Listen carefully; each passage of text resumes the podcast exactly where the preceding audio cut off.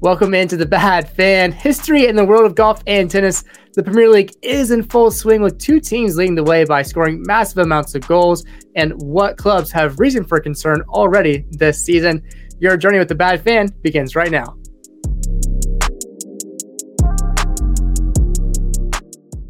Hello and welcome in. I'm your host, Cole Carter, and I'm so glad you have tuned in with us today. As you can see, joined by my good friends and fellow hosts, Brandon Pacek and Stephen Curl. Gentlemen, it's good to see you. Brandon, we'll start with you. How you doing, and how's the weekend? I'm doing so well, sort of tired. My dad kept me out late last night. My dad came up from Nashville. We went and saw a lot of different music groups. We saw the best damn band in the land, the Ohio State marching band, perform a family and friends thing that got me in the mood for college football this weekend. And I have tickets, not to the Notre Dame Ohio State game, but I will be going down to TQL Stadium in Cincinnati and watching Charlotte lose to FC Cincinnati this weekend. Very cool. Very cool. How far of a drive is it for you to get to Cincinnati? An hour and a half or so. It's like 110 miles. Yeah, that's not bad. That'll be awesome to see. Hopefully, yeah, Brendan Vasquez can stay hot against Charlotte. It'd be very nice to see. Steve, good to see you once again. How about you? How you doing? Doing quite swell. We had our fantasy football draft yesterday. So I already got to stir up some chaos with trades right before the draft. So that's what I love to do. Don't love that I'm down on the bottom square this stream, but it's fine. But yeah, looking forward to getting into it. Love it. You're sort of the Alex Anthopoulos of our fantasy football league. You're always making moves. Seems like you'd always be the guy on your phone. You got two phones, like Fabrizio Romano, making deals, getting the rumors going. I respect that. I try. A little upset you haven't sent one my way, to be honest. There's time for that. Yeah, there's time. Well, welcome in to everybody. We're so glad that you guys have joined the Bad Fan once again. Some quick news from around the sports world. This past weekend in Atlanta, Rory McIlroy has won his third PGA Tour Championship, winning the FedEx Cup. Pretty amazing just to see. I got the chance to actually go there in person on Saturday. He came back from a sizable amount of strokes. Scottie Scheffler kind of threw this one away, and Rory's able to come out on top and, as I said, win this tournament for the third time, beating Tiger Woods out. He had mentioned there being a race for it, and he beat out Tiger. Tiger, in fairness, did almost die in a car wreck, but hey, awesome to see Rory come out and win the PGA Tour Championship. Some more history up in New York. Serena Williams, who had mentioned her intention to retire from the world of tennis, is now playing what could be her last major tournament up in New York at the U.S. Open. And she did kick off the tournament with a win in the first round. So it'll be interesting to see if she can go off riding into the sunset on top of the tennis world. Remains to be seen, but a little sad, kind of crazy. I mean, you guys can attest that, Venus and Serena were, tennis in the early 2000s. It's kind of crazy that we're approaching the end of that story.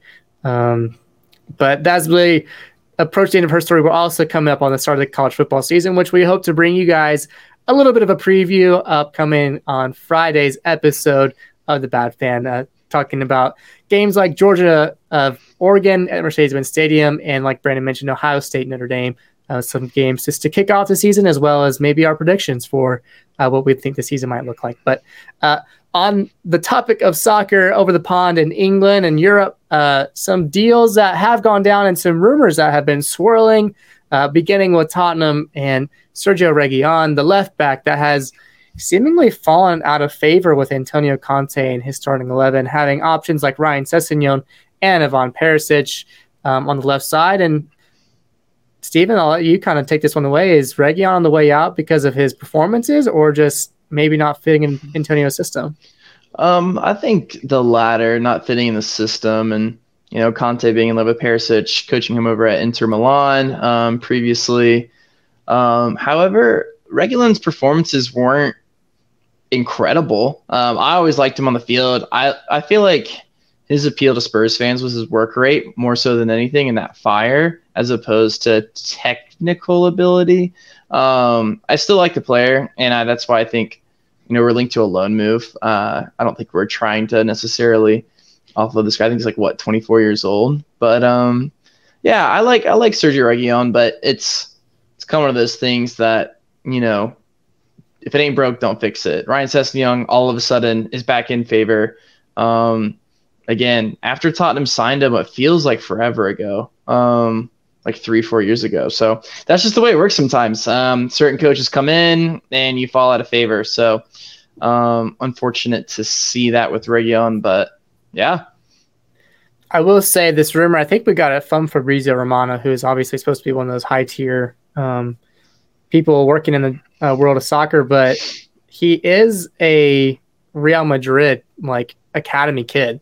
So it'd be kind of hard for me to see this one. But again, if he's desperate for playing time, you know, it's kind of hard to be choosy when you're just trying to get some starting time, and especially if he's trying to make the World Cup. Obviously, there's some guys in Spain that are ahead of him. I think Jordi Alba, and I can't remember, there's probably one other guy, but they're all older. So I mean, Cucurella at this point. So it will be interesting to see what happens with Sergio Reguilón. But Brandon, what other kind of moves are we seeing swirling around in the transfer world? Yeah, Lucas Paqueta did finally get that move from Lyon to West Ham for £36.7 million. Again, great signing for them. Nottingham Forest, yes, they signed their 17th player of the summer, not on a permanent transfer, but on a loan with an option to buy of £25 million. Renan Lodi? I don't know. Left back from Atletico Madrid. He's young. I think he's only 24. So, you know, sort of like a trial period for him if he's not getting looks in Atletico Madrid. You know, why not go to Nottingham Forest, who, again, has signed a completely new team for the Premier League season. Like 14 players now, it seems, huh? Oh, no, you said 17 now? 17th player. It's insane. And I don't know if they're done. We'll see. But we'll definitely keep you updated. Deep pockets. Yes. And I'll leave this one to you, Cole, but I think Chelsea finally got someone that they've been working on for forever now. Which is strange because it sort of correlates. He was on the bench this past weekend as Leicester City played Chelsea to the tune of a 2-0 loss, I think it was. And, yeah, talking about Wesley Fofana, the center back for Leicester, the young guy, has been out of the starting 11 for the past 2-3 games. And Brendan Rodgers pretty much is having no choice at this point but to keep him on the bench as he doesn't want to be playing for Leicester anymore. And, yeah, it seems as though this one's finally coming to the finish line for the tune of £70 million. That is a hefty price. That's a lot of money. I would probably imagine that being only behind Harry Maguire's deal coming from Leicester City to Man U, if I'm not mistaken. So yeah, a big deal. Wesley Fofana, do you guys really think he's worth that price tag at this point? Well, didn't he also just come off a very serious injury as well? Chelsea know the player they're getting? This guy hasn't strung together a full season since a year or two ago. So they paid $70 million. I don't know. If you're Chelsea, you like the signing because you're doing something. You're addressing a position that you actually need, and you're not linked to, you know, insert winger here. So I know. You know, you're excited about it. If you're a Chelsea fan, you might be a little bit weary, but honestly, you know, why not? Sure. Wesley Fofana. Brandon, what do you think? I know he's touted as one of the best center backs in the world. But yeah, you're right, Steve. Coming off, I don't know if it was a season-long injury, but it was very, very serious. He actually got a – yeah, I can't remember, but he got an extension while he was or a new contract maybe while he was injured for Leicester just last year. And then all of a sudden, you know, he's like, actually, I'm good. I don't want to be here. I just think that's a weird sports thing where I guess the player has all the power in this situation, even though they just signed a long-term deal for what I assume is a lot of money. Because and I'm sure Leicester City not going out and making any signings hasn't really helped him wanting to stay at the club either. Yeah, definitely not that either. So $70 million, is he worth it? I don't know if many players are worth that price, to be completely honest. Definitely not a center back, but he's one for the future. He's young. I think he's still only 23. So we'll see how it pays off. This is a question out of left field. Sort of speaking about those players and their ambitions and the control they might have over a club or team, sort of feels like the Kevin Durant situation. He said, I want a trade request out of Brooklyn, even though he's the one that committed and signed that big contract. Should players be held more accountable to their contracts that they're signing, or should they be given that power to have over these front offices and clubs? What do you guys think? I mean, you're seeing it right now with Mbappe at PSG, right? Like, this guy is, he reminds me of Thomas Shelby from, honestly, like the way his influence has in his contract. There's even stipulations about him taking penalty kicks is the rumor. And like, when it comes to that, it's, as a club, like, you have to be bigger than the player. Like, you have to be careful how you tread that line. You're watching it right now with Manchester United. It's the club has to be bigger than the player. And for the club, don't offer the contract if you're not confident on it. That's on you. I tend to err on the side of the players in this regard. You know, if you're offering these contracts to lock these players up and stuff like that to play for your squad, it's then owed to you to put them in the best environment to thrive. And if you don't, then, and you're in the sports agency world, like, you shouldn't be surprised. So I don't know. I'm trying to think of an example to where, you know, the player should just listen to the club or play for the club. Like, even thinking about the Ousmane Dembele drama over the summer with Barcelona, they ended up working out, and now he's getting ovations at the Camp Nou. So I don't know. It's weird, right? So if you're a player and you sign a contract, you better show up and show out for your team. And if you're a club, don't be surprised if you're dealing with egos in professional sports. Go ahead, Brandon. No, I was just going to say, I don't really know what the point of contracts are anymore. People might as well just sign like 1 year or 2 year deals with a player option, because it just, they don't really hold much value anymore, other than the idea of if you did just sign someone on a 5 year contract and a bigger team comes in for them, then that player is infinitely more valuable than what they were if they were on their last year of their contract. See, that's when like the contract years and whatnot comes into play. But I don't know. And when it comes to power, I think the club should always be bigger than the player. But you have, you know, I also fight. I'm also on the team of players' rights too. Like, players should get paid. They are the moneymaker. So pay your players what they deserve. I'm not a fan of agents. However, I think agents are probably the worst people in the world. Some of them. But yeah, I don't know. It's a tough one. I don't know where I actually fully sit on the whole thing. Good question. Yeah, no, I think it's just, it is interesting because it's like players, obviously, like in the real world, you kind of have a choice of where you want to work. You know, you can choose, it's somewhat like, okay, I want to go work in California. Well, I can leave my job here in Georgia and make that go happen. Like, you sort of have that choice. And when you're a free agent, you essentially have the freedom to choose. But it's just interesting. You don't really have too much control over your career, like especially if you get drafted, like in the American sports, you know, out of college, you get drafted to the Cleveland Browns. Well, you're stuck there for the first 3 years of your playing career until you sign a new contract or leave on free agency, and there's no guarantees what happens after that. So it is interesting. It almost works in reverse to soccer. You talked about like a young player signing a 5 year deal, their value goes up. Well, a player like Kevin Durant's going to sign a $30-40 million deal for 3 or 4 years. And it's really hard to move a contract that big when you deal with salary caps and things. So it's like kind of an opposite thing. Well, how can we fit him into our particular salary cap situation, as well as getting value and picks or players to match it. So it is crazy how all that you have to work out and making deals and stuff. But in particular, I think I sort of land on just collaboration. I think players should be able to have a voice without being suppressed. But at the same time, like the Mbappe situation, I don't think should be existing where he's the one making decisions over the manager, like, you know, taking penalties, the spot in the starting 11, all that. Like, that should not come down to the player.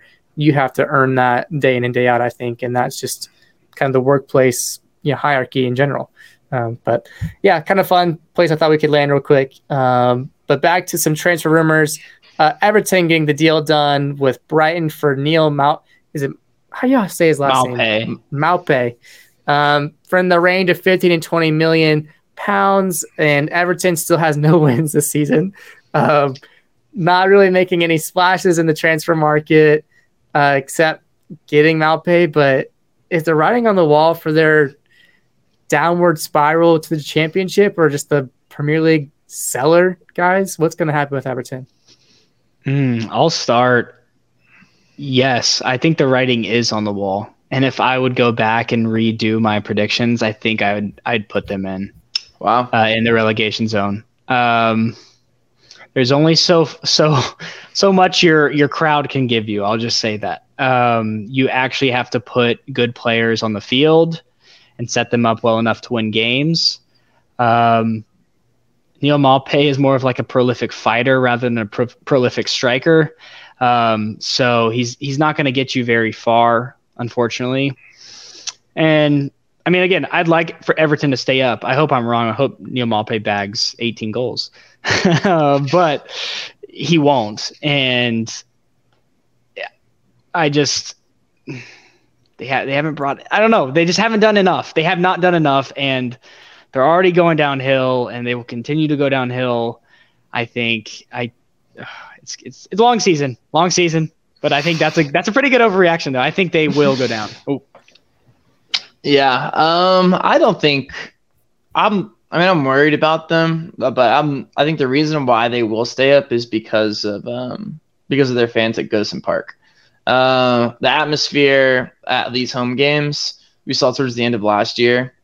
It's very interesting when you're in a relegation battle, your fan base, you know, in American sports, if the Braves are losing 100 games, fans are booing them, they're not supportive, but with English soccer, just European soccer in general, when you're talking about relegation, it really is have this feeling of life and death.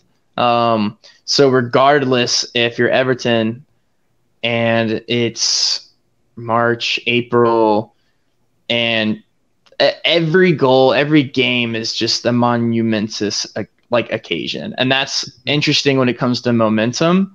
And you're watching the table of other teams around you, but I don't know. I'll circle back, but I think that they'll be okay. Calvert-Lewin, if he can string one game together this season on 2 feet, that's an incredible player. Anthony Gordon coming into his own. I don't think they'll transfer him.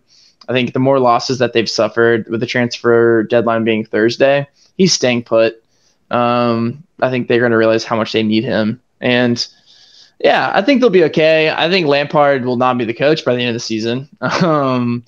But maybe some January moves too. We have another window to improve the team, take stock. So, but yeah, so I mean, I hope they stay up. They're a cool English club, and yeah, I think the reason why it won't be a coach won't even be Neal Maupe.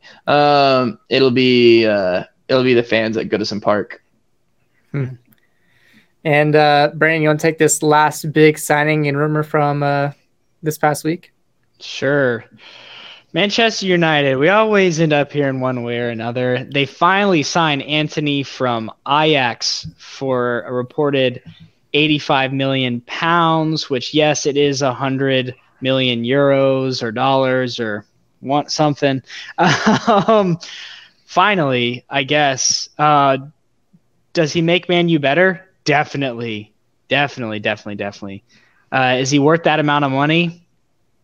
I guess we'll find out. Probably not, but he has a lot of flair, a lot of talent, very, very exciting player. And that's what they do at Man U. They buy very exciting players for overpriced and sort of hope for the best. Yeah, I mean, they still haven't gotten their value from Harry Maguire yet. Spending 80 million pounds on him. Yeah. It's incredible. And there's been some weird rumors too revolving Ronaldo recently. Something about him going to Napoli and Victor Osimhen coming in reverse to Man U. Is there any credence in that, do we think? Do we believe that right now? Steve, you take it. No, yeah. I mean, I was listening to ESPN FC talk about it, and I heard this is the thing with rumors. I can just throw out a number, and it's a rumor, right? I heard $130 million or something like that, along with Osimhen, to pay for Osimhen to come to Manchester United, with Ronaldo going to Napoli, and Manchester United paying 80% of Ronaldo's wages, right? That would be the steal of the century for Napoli. So easy, right? That makes the most sense in the world. But this is real things that sports journalists are talking about. When you got a name like Ronaldo and an agent like Mendes, he's trying, right? Like this works out perfect for Ronaldo. He's playing Champions League football. But then Napoli has money to go spend in my players and da-da-da. But it's not going to happen. It is really interesting with this Antony signing when you have Rashford's been kind of tinkering with playing up the middle. So who does Antony take over for? Does he take over for a Sancho? Does he take over for Rashford? Does Rashford go back out on the wing? Is Ronaldo going to start? What's Elanga doing? Like, this is going to be, I guess if you're Ten Hag, a good problem to have, because they're going to be playing the best players, and he won't be forced to make choices on the team sheet out of like a scarcity mindset of not having talent. So Manchester United, good signing, should be fun to watch. And I'll say one last thing. Even though I think they've already been rumored to get Aubameyang, and I just don't know where that stands actually. I wish Ronaldo would go to Chelsea. It would make it so juicy. I know Tuchel probably wouldn't want that ego in his locker room, but oh my God, Ronaldo in that blue and playing Champions League. Oh, that would just be, that'd be insane. And he would score a lot of goals there. You know, you don't have to play, Havertz as a false nine anymore. You can actually play a real striker. And you can bury Christian Pulisic even further on the depth chart, Tuchel. Yeah. It works out. Yeah. Of which they announced he's not leaving. I think today they announced he's not leaving. So saw that. Who knows what's happening over there at Chelsea? Well, hey, let's jump into the Premier League review from this past match week. At match week 4, gosh, how has it already been 4 games? It's just insane to me. We started off last week talking about the Brighton Leeds game. Brandon was looking forward to this one the most, and it turned out pretty much exactly what we expected it to be. Pascal Gross getting the only goal of the day in the 66th minute. I thought that it was going to be a 2-1 game, like having Leeds get on the board at least. Steven had this one right at 1-0. Brandon had 2-0. But yeah, Brighton and Leeds delivering in a pretty solid match, and Brighton continuing up to 4th in the table, I think, now. So they're hoping to stay up in a European competition. And if they made it to the Champions League, I mean, overcoming all those teams we just talked about, like Chelsea, Man U, would be an incredible feat, but unlikely. But hey, European 7th spot in the Conference League, not out of the question, especially this early in the season. Man City and Crystal Palace.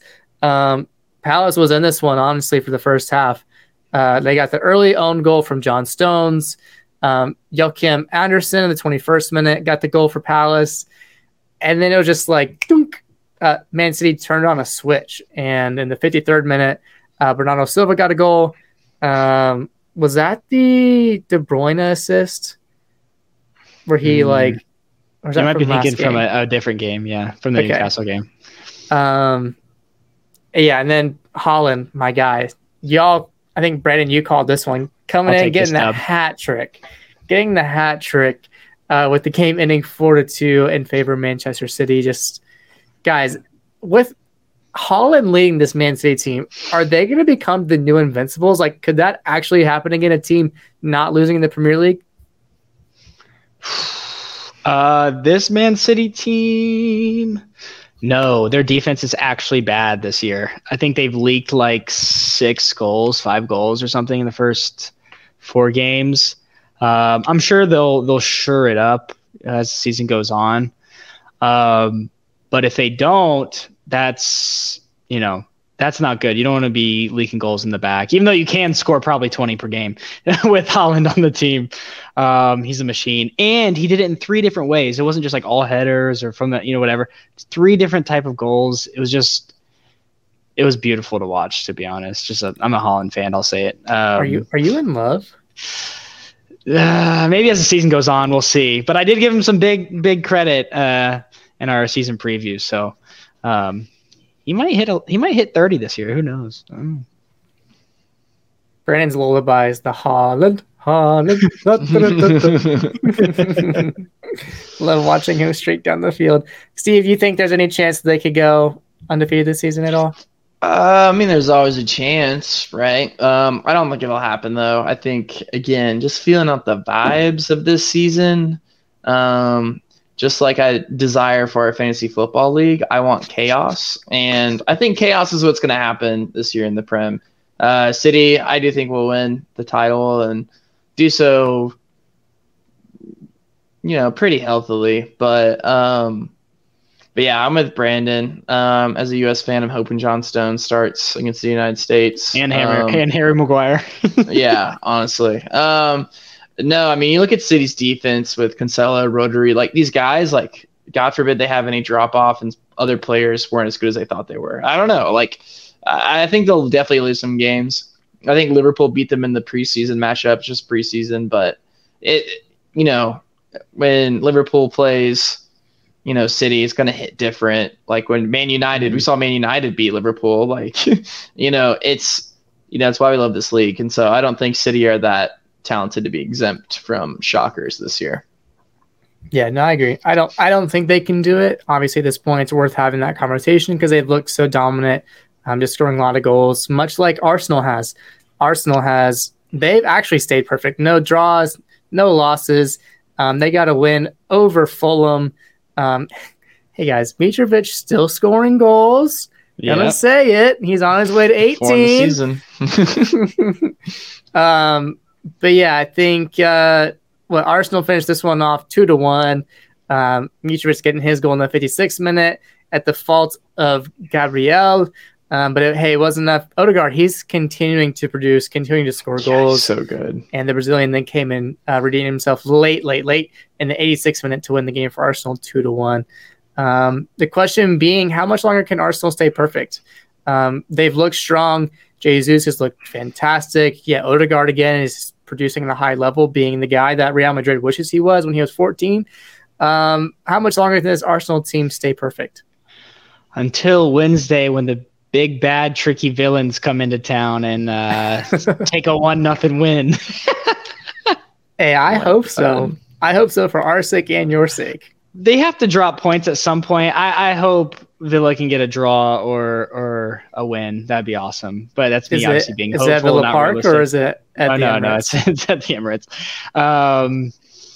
So I actually don't. I mean, how much longer can they stay perfect? I don't know their schedule, but I'm going to be bold and say Aston Villa will give them the first non-win of the season. My gosh. Oh my gosh.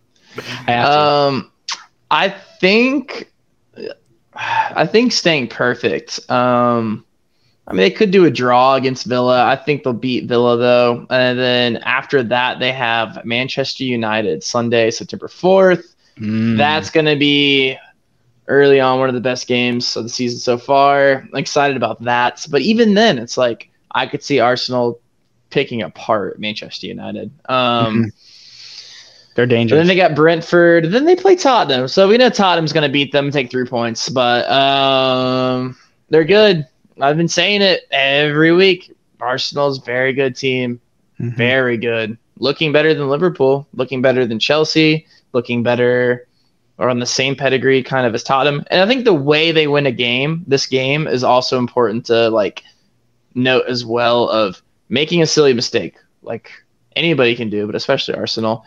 But finding the guts to come back and win at home, like, God, there's no better feeling for a player than to right your wrong in such a dramatic fashion in front of your home crowd. Are you kidding me?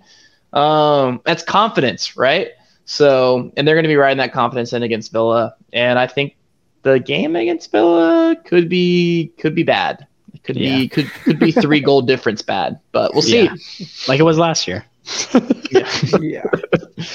Well, Brandon, Villa is taking on West Ham coming up soon too. Or sorry, they just took on West Ham. They haven't beaten West Ham since they've been back in the Premier League. Once again, did not happen this weekend.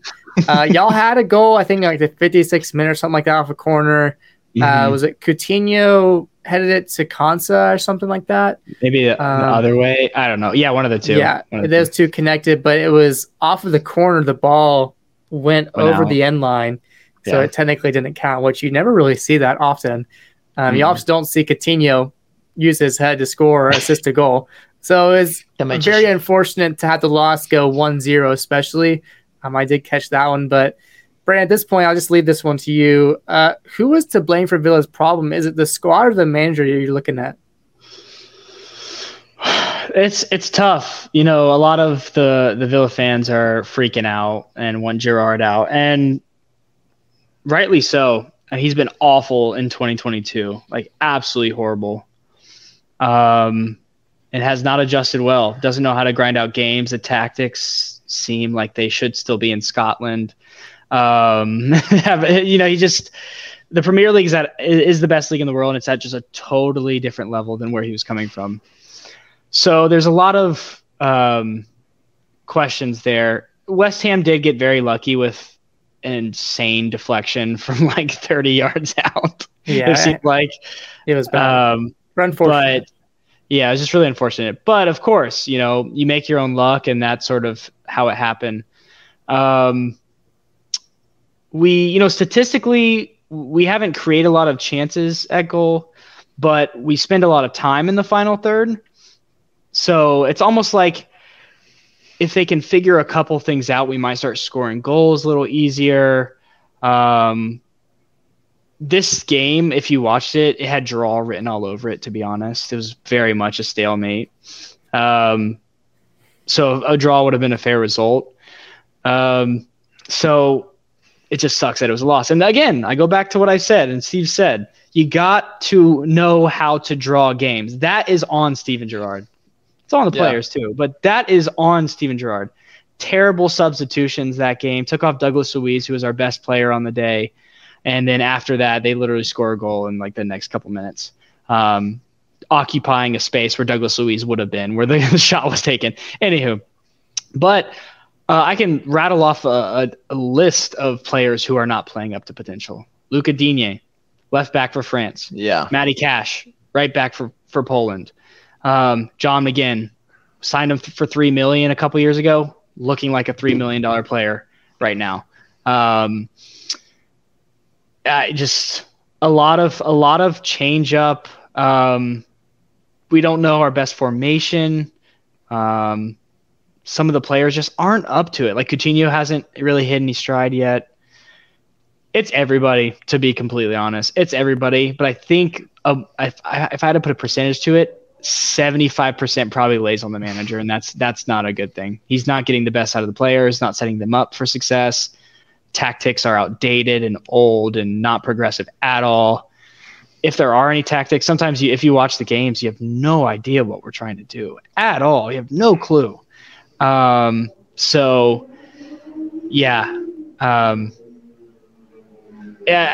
again, sorry, I don't know if you can hear that. Somebody's drag racing down my street. But yeah, I'd probably say most of it sits with the manager, and I'll get into my overreactions here shortly. You know, we can go ahead and jump into that if you want. Okay, I'll spill the beans. There's a segue there, and I will say if Steven Gerrard doesn't get at least 5 points from the next 4 games, which are away at Arsenal, like we just said, home at Man City. We played them really well at the end of the season last year. Away at Leicester, who knows where they'll be in a couple games, and then home against Southampton. If we don't get 5 points, so that's 2 draws and a win, which I almost put 7 points here. Like he needs 7 points to not get fired. 5 points for the next 4 games. He will be sacked during that international break, which I think is September 23rd. And I don't know if this is really an overreaction. I don't know. Have you guys paid attention to any of this stuff, this drama? Sort of. A little bit. I almost feel like you're in a race. That Leicester game might be the new El Sacico, much like Manchester United and Tottenham was last season. The loser of that game might get the sack, whether it be Brendan Rodgers or Steven Gerrard. If the performances don't improve by that point, you know, it's early in the season. It really is, 7 games in, and at that point, 8 games in. But if the direction of the club is going south, then it's hard to find the positives from it, and you might just have to go a new direction, which Villa obviously does not want to do. They believed in Gerrard, bringing in players like Coutinho to help him out, and buying him fully is a commitment to what they saw his vision being. And at this point, Leicester has sort of had a steady decline with Brendan Rodgers, going from winning under Claudio Ranieri to then going to Champions League, to Europa League, to Conference League, and now potentially falling out to the bottom half of the table. So I think that game will be pivotal for both squads looking ahead. But yeah, Villa's got some stuff to figure out. They surely do. Yeah, it's weird seeing the table and seeing, again, early on, but Nottingham Forest is above Villa right now. And Villa's on equal par right now with Bournemouth. Bournemouth has 3 points in their first 4 games in the Premier League, and so do Villa. They beat Villa for their 3 points, by the way. Opening game of the season. Yeah. So it's just that's not a good sign of the times, right? So you expect more out of Villa. We talked about expectations of potentially kind of dipping their toe into Europe this year. Definitely top half of the table. So this is weird to talk about Villa with this, but honestly, I agree with you. 100% actually. 5 points out of the next 4 games. Because if you don't get that, you're at 7 points, 6 points in your first 9 games in the Prem to start off the year. That's panic mode. And get it right, especially when you have the talent that you have. You're not, even though Nottingham Forest is balling out, but you're not a team that has a bad team. You don't have a bad team of players here. You have a lot of money on the field. You got to have those expectations high. You saw it with Tottenham. It's a coach thing. So hopefully that's not the case. Either Gerrard can get it right or, Pochettino de Villa can. So I don't know. Gosh. I would love that. Unrealistic, I think, but oh man, enough about Villa. That might be overstretching things. Steven, an overreaction from you. What would that pan out to be at this point, match week 4? Arsenal top 4, punch the ticket. Yeah, I'm going to sound like a broken record on Arsenal. They're good. They're really good. The way they're winning games are good. Arteta's been there. He's not a new face. The players respect them. Good. Good young players. Good new signings. This is – I think the writing is on the wall for Arsenal to finish top 4.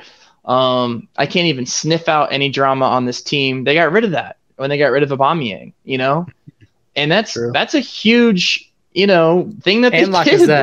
Yeah, and Lacazette. And, Lacazette wanted to play Champions League football, so he left, right? It's the ego thing. It's yada, yada, yada. Odegaard doesn't care. Gabriel Jesus doesn't care. These are guys that want to be here, came from Manchester City, Real Madrid.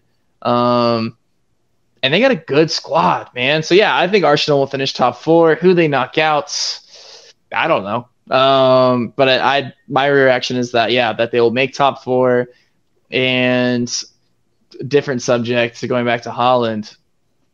I think Haaland's going to score 30 goals. You see this frantic Manchester City that goes down by 2 goals or gives up 3 goals against Newcastle.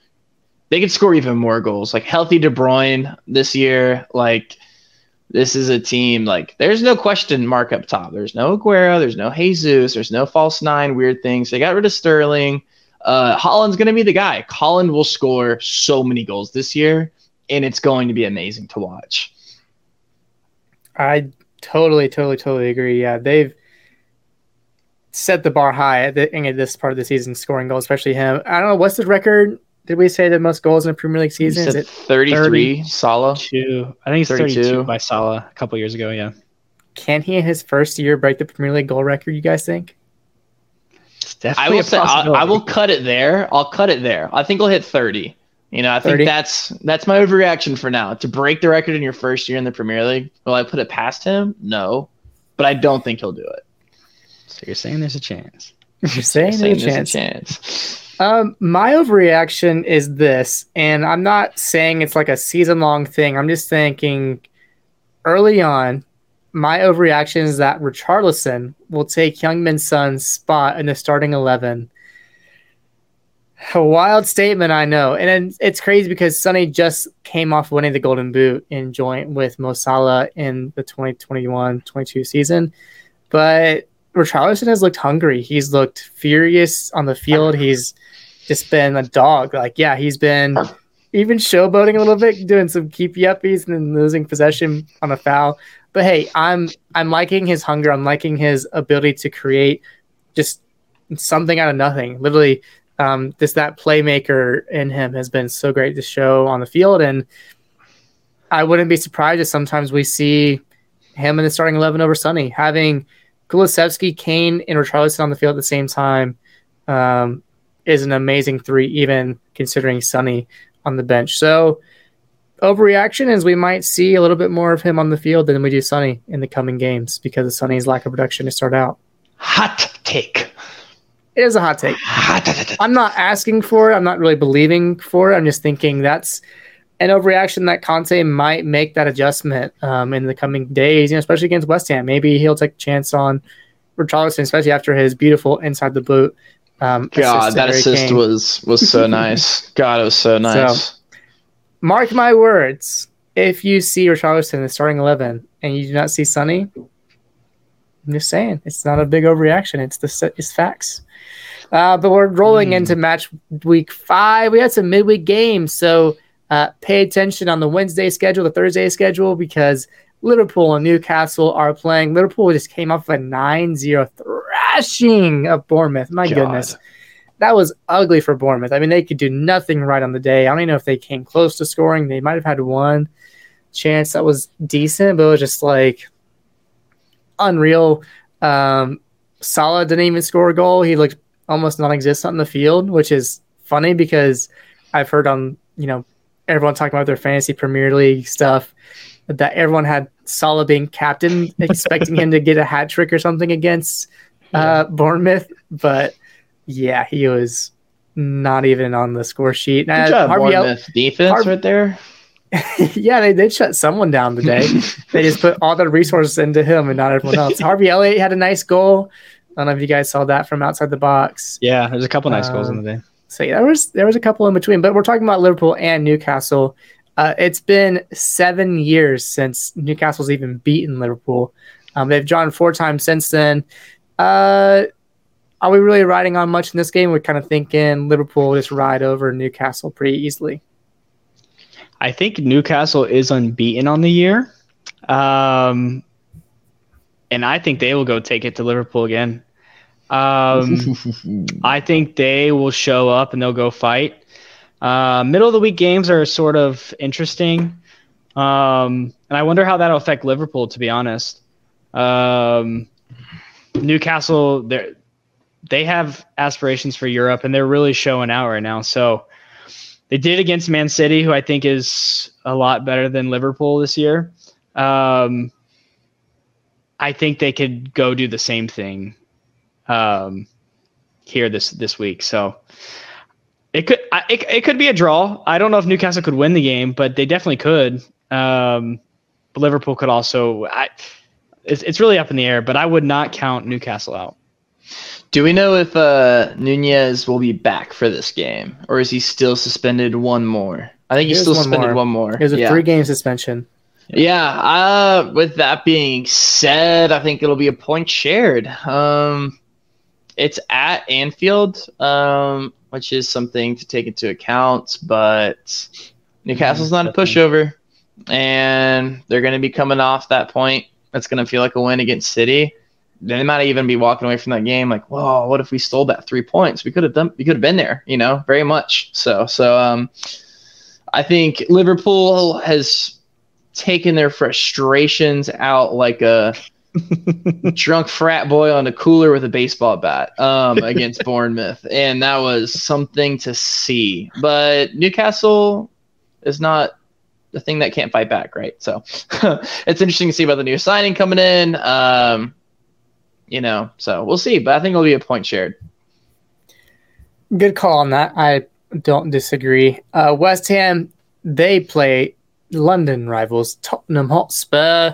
Over the past couple of years, it's been pretty tight. Only 2 draws, though. My least favorite draw was that freaking 3-3-1 during the pandemic. West Ham coming back from 3-0 with like 10 minutes to play.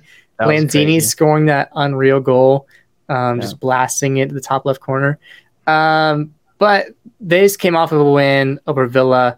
Does David Moyes come into this game with confidence against Tottenham, or is Tottenham, who've been rolling pretty well this season, do they come into this one feeling strong and get the win over West Ham, Brandon? I think it'll be a close game, as it always is. West Ham's a tough team, but they've only scored 1 goal, and like I said earlier, by extreme luck, they do not look a threat going forward at all. So I don't know if you guys have given up many goals this year. Your defense seems pretty sound. So I think we've given up 2 to Chelsea. That was the most we gave up. Yeah, I think you'll keep a clean sheet here, and with the way your forwards can just get something out of nothing. I could see a 2-0 Tottenham win here.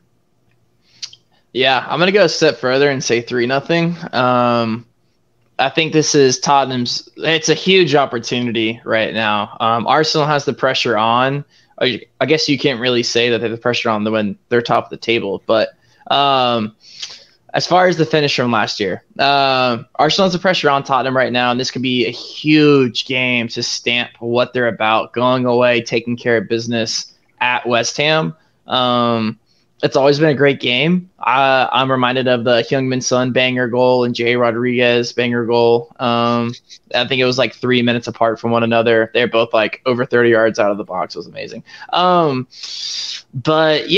think Tottenham, to Brandon's point, defense is actually looking pretty good. So I'm going to ride that confidence. I'm with Conte, and I think Tottenham gets it done 3-0, and I think Son quiets Cole Carter and gets on the score sheet. I hope so. I do hope so. It's mentally one of those hurdles and games that I think I talked about the Chelsea one, where we had not beaten or drawn or done anything with Chelsea and just like had really struggled against them. We lost like 4 or 5 times against them last year. And I said that this Tottenham team has to evolve and has to put games away or has to beat and take care of a team that they're supposed to take care of. And so West Ham, I think, sort of falls into that category. They're not a pushover, but they're a team that we should be able to beat. I think we've shown our ability to score on them and beat David Moyes' teams. We just have been lackluster in putting them away a couple of times. And so that's the defining factor, is potentially for their season, is what Tottenham team is going to show up. Are they going to show up as a new rebuilt Antonio Conte team? They're going to be old Tottenham, the Spursy one. And so I hope they come out with a win. I hope you're right, Steve. I hope Sonny can get on the score sheet. But I wouldn't be surprised if we stumble over the block on this one, even get a loss. That would not surprise me, but I'm not hoping for that. What's your prediction? Give me a score line, you ambiguous boy. I'll go ahead and say 1-0 West Ham. I just have a weird feeling. I mean, if I'm just predicting something, I don't want it to be that. But it just depends on what Tottenham's going to show up. We've shown to be pretty strong this season, but at the same time, we could have put our last game away a little bit more than we did. I don't know. It's just, I don't know. We'll see what happens against West Ham. Well, I mean, look, 1-0 for West Ham, 1-0 for Villa, same. We'll do you guys a favor this weekend. Oh, my gosh. The last game on the docket for the Premier League that you guys think you should be keeping an eye on is Leicester City and Man United. Leicester is in the bottom of the table, sitting there close with Wolves, staying warm with one another, the Foxes and the Wolves. Not quite the Fox and the Hound, but, it works. Oh, my God. But Man United has dominated this meeting the past couple of years. from 2016 to 2020. Leicester has been unbeaten the past two, though, beating them in the FA Cup quarterfinal in 2021, two times in the league as well as a draw. So Leicester, hungry for their first win this season. Man United's looking strong after that embarrassing loss that was 4-0. Could this be Leicester's first win this season? Do we expect that from them? They've had Manchester United's number for a little bit now, but this team is not playing to that level. I still think they could get their first win, though. I really do. It's at Leicester. It'll be something like 2-1. I guess I'll predict that 2-1 Leicester. But it'll be a fun one, I think. I think it would be definitely one to watch. I'm going to swing the opposite direction. Manchester United keeps it rolling with 3 wins in a row, enter the Europe conversation, into the top 6. And just like that, United's season is not off to a horrible start. I got a 3-1 win over Leicester, and maybe even a Ronaldo "Let's Go Boys" post afterwards on his Instagram. I don't know.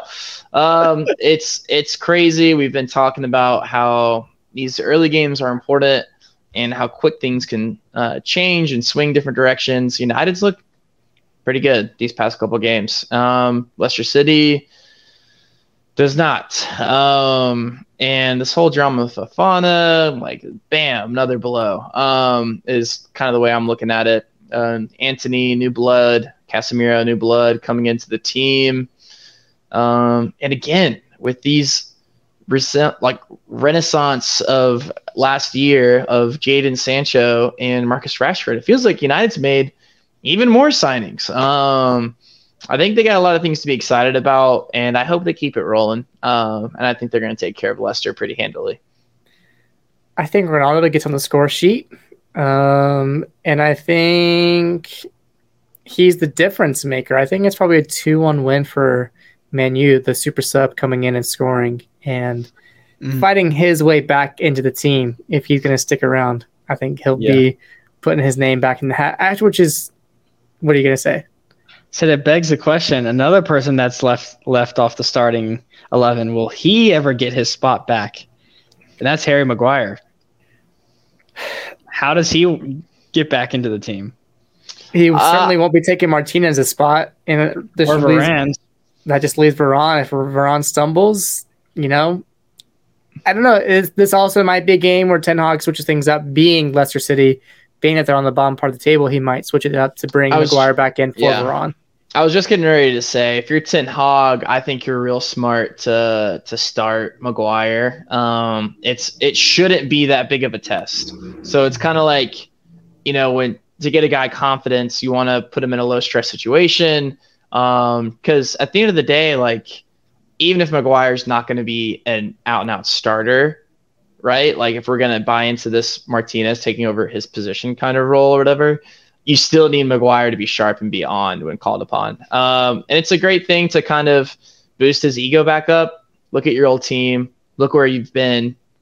Look who you're playing with now. And so I think it'd be a good move to start Maguire against Leicester. Get that fire going. I think you're 100% right, Steve. That is mostly what we have covering for the Premier League. We love getting a chance to talk about it, covering all those games. Definitely ones to watch. Hopefully the results are favorable to what we predicted, but you never know. That's just how the Premier League is. It's unpredictable, and that's what makes it so fun to watch. Bottom teams can beat top teams, and those ones in the middle are certainly draws that are fun to watch. We'll give you guys a quick recap of our MLS Fast 5 from the weekend. Austin FC and LAFC took on one another. Austin FC took this one 4-1.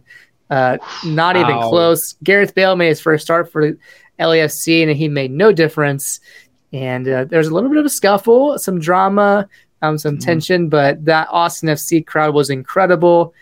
Sold it out that stadium. And, guys, Austin FC feels a lot like that 2018 Atlanta United team, where this might be their year to win MLS Cup in their second season. What do you guys think? I agree. They could do it. Yeah. They are hot. They can score goals out of nothing, out of nowhere. They're very fast. They play at a great tempo. Why not? And they have basically the same jerseys as Atlanta United from that year. I know, just green and black instead of red and black. I do think it's really nice and looks clean. Yeah, I had them tying 3-3. Brandon had that one 5-4, 2-3 in favor of LAFC. Steve had so we had a high-scoring game, but obviously this one was heavily favored towards Austin FC. Portland and Seattle was 2-1 Portland at the end of the day. The Cascadia derby. I had Seattle winning 2-1. Brett had a 2-2 draw, and Steve had a 2-2 draw as well. Not hitting the mark on that one for the boys, but Portland not missing the mark themselves, getting 3 important points in the West. Cincinnati, Columbus ended in a 2-2 draw. All of us missing the mark once again. I thought that Cincy would get the 1-0 win. Brandon had a 2-1. Steven also concluding the same, and it was a 2-2 draw between the two Ohio teams. Brandon, he missed a stunner. Brandon Vasquez is once again getting on the score sheet, and we'll see what happens in the next time that they see one another. Maybe in the playoffs might be the time that they get a chance to play one another again. Orlando took on NYCFC and won 2-1. Brandon and Steven chose the right winner. I had a 1-1 draw. Brandon 1-0 to Orlando, and Steven got the scoreline identically correct. And Atlanta United at home against DC United, Wayne Rooney making his visit to the Mercedes-Benz Stadium. I had a 4-1 win. Brent had a 3-1. Steven as well.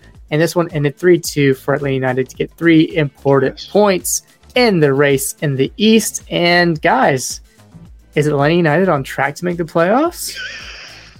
On track, the answer is a short no. But... it was as I was putting together the MLS Fast 5 recap to see what we were all talking about. I was listening to our last episode, and we all sounded so confident. I was like, yeah, we know we're going to win. And we ended up winning this game, but not nearly as convincing as any three of us thought. Mm-hmm. We already thought Atlanta United was poor. And then coming out of this game, you almost feel worse about the team, even though you win. Yeah, it was definitely weird to watch. Thank goodness for Parata. Our three-headed goals, though. That was fun. We had three-headed goals. Didn't score with their feet. Josef Martinez jumped up like Ronaldo. Mean mugged the crowd. Does he start next week? I don't know. That knee's looking good, getting up, getting those bunnies. Mm-hmm. Please. We'll take the protection from him. Oh, man. I'm hoping he'll stay around and get hot. We're so bad. Yeah. Hey, you know, anything can happen. There's a chance. Playoffs are around the corner, and you just got to believe, Steve. Got to believe, Steve. Not mine, though. It's true. That's why you're a bad fan. That's why this podcast exists, is for fans like Steven. That's going to wrap up today. All the things on the bad fan, whether it be soccer, talking about tennis and golf, anything in between. We hope you've enjoyed our coverage of things like the Premier League and all the sports around the world. Becoming a bad fan is easy to help support the channel. You can subscribe and click the bell below this video. That way you're always notified of new videos and anything going on in the world of the bad fan. You can find and interact with us on Twitter and Instagram and in the comments below this video. Give us your hot takes. Give us your predictions. Maybe even share with a friend and let them in on what's going on with the bad fan and get them to watch some videos.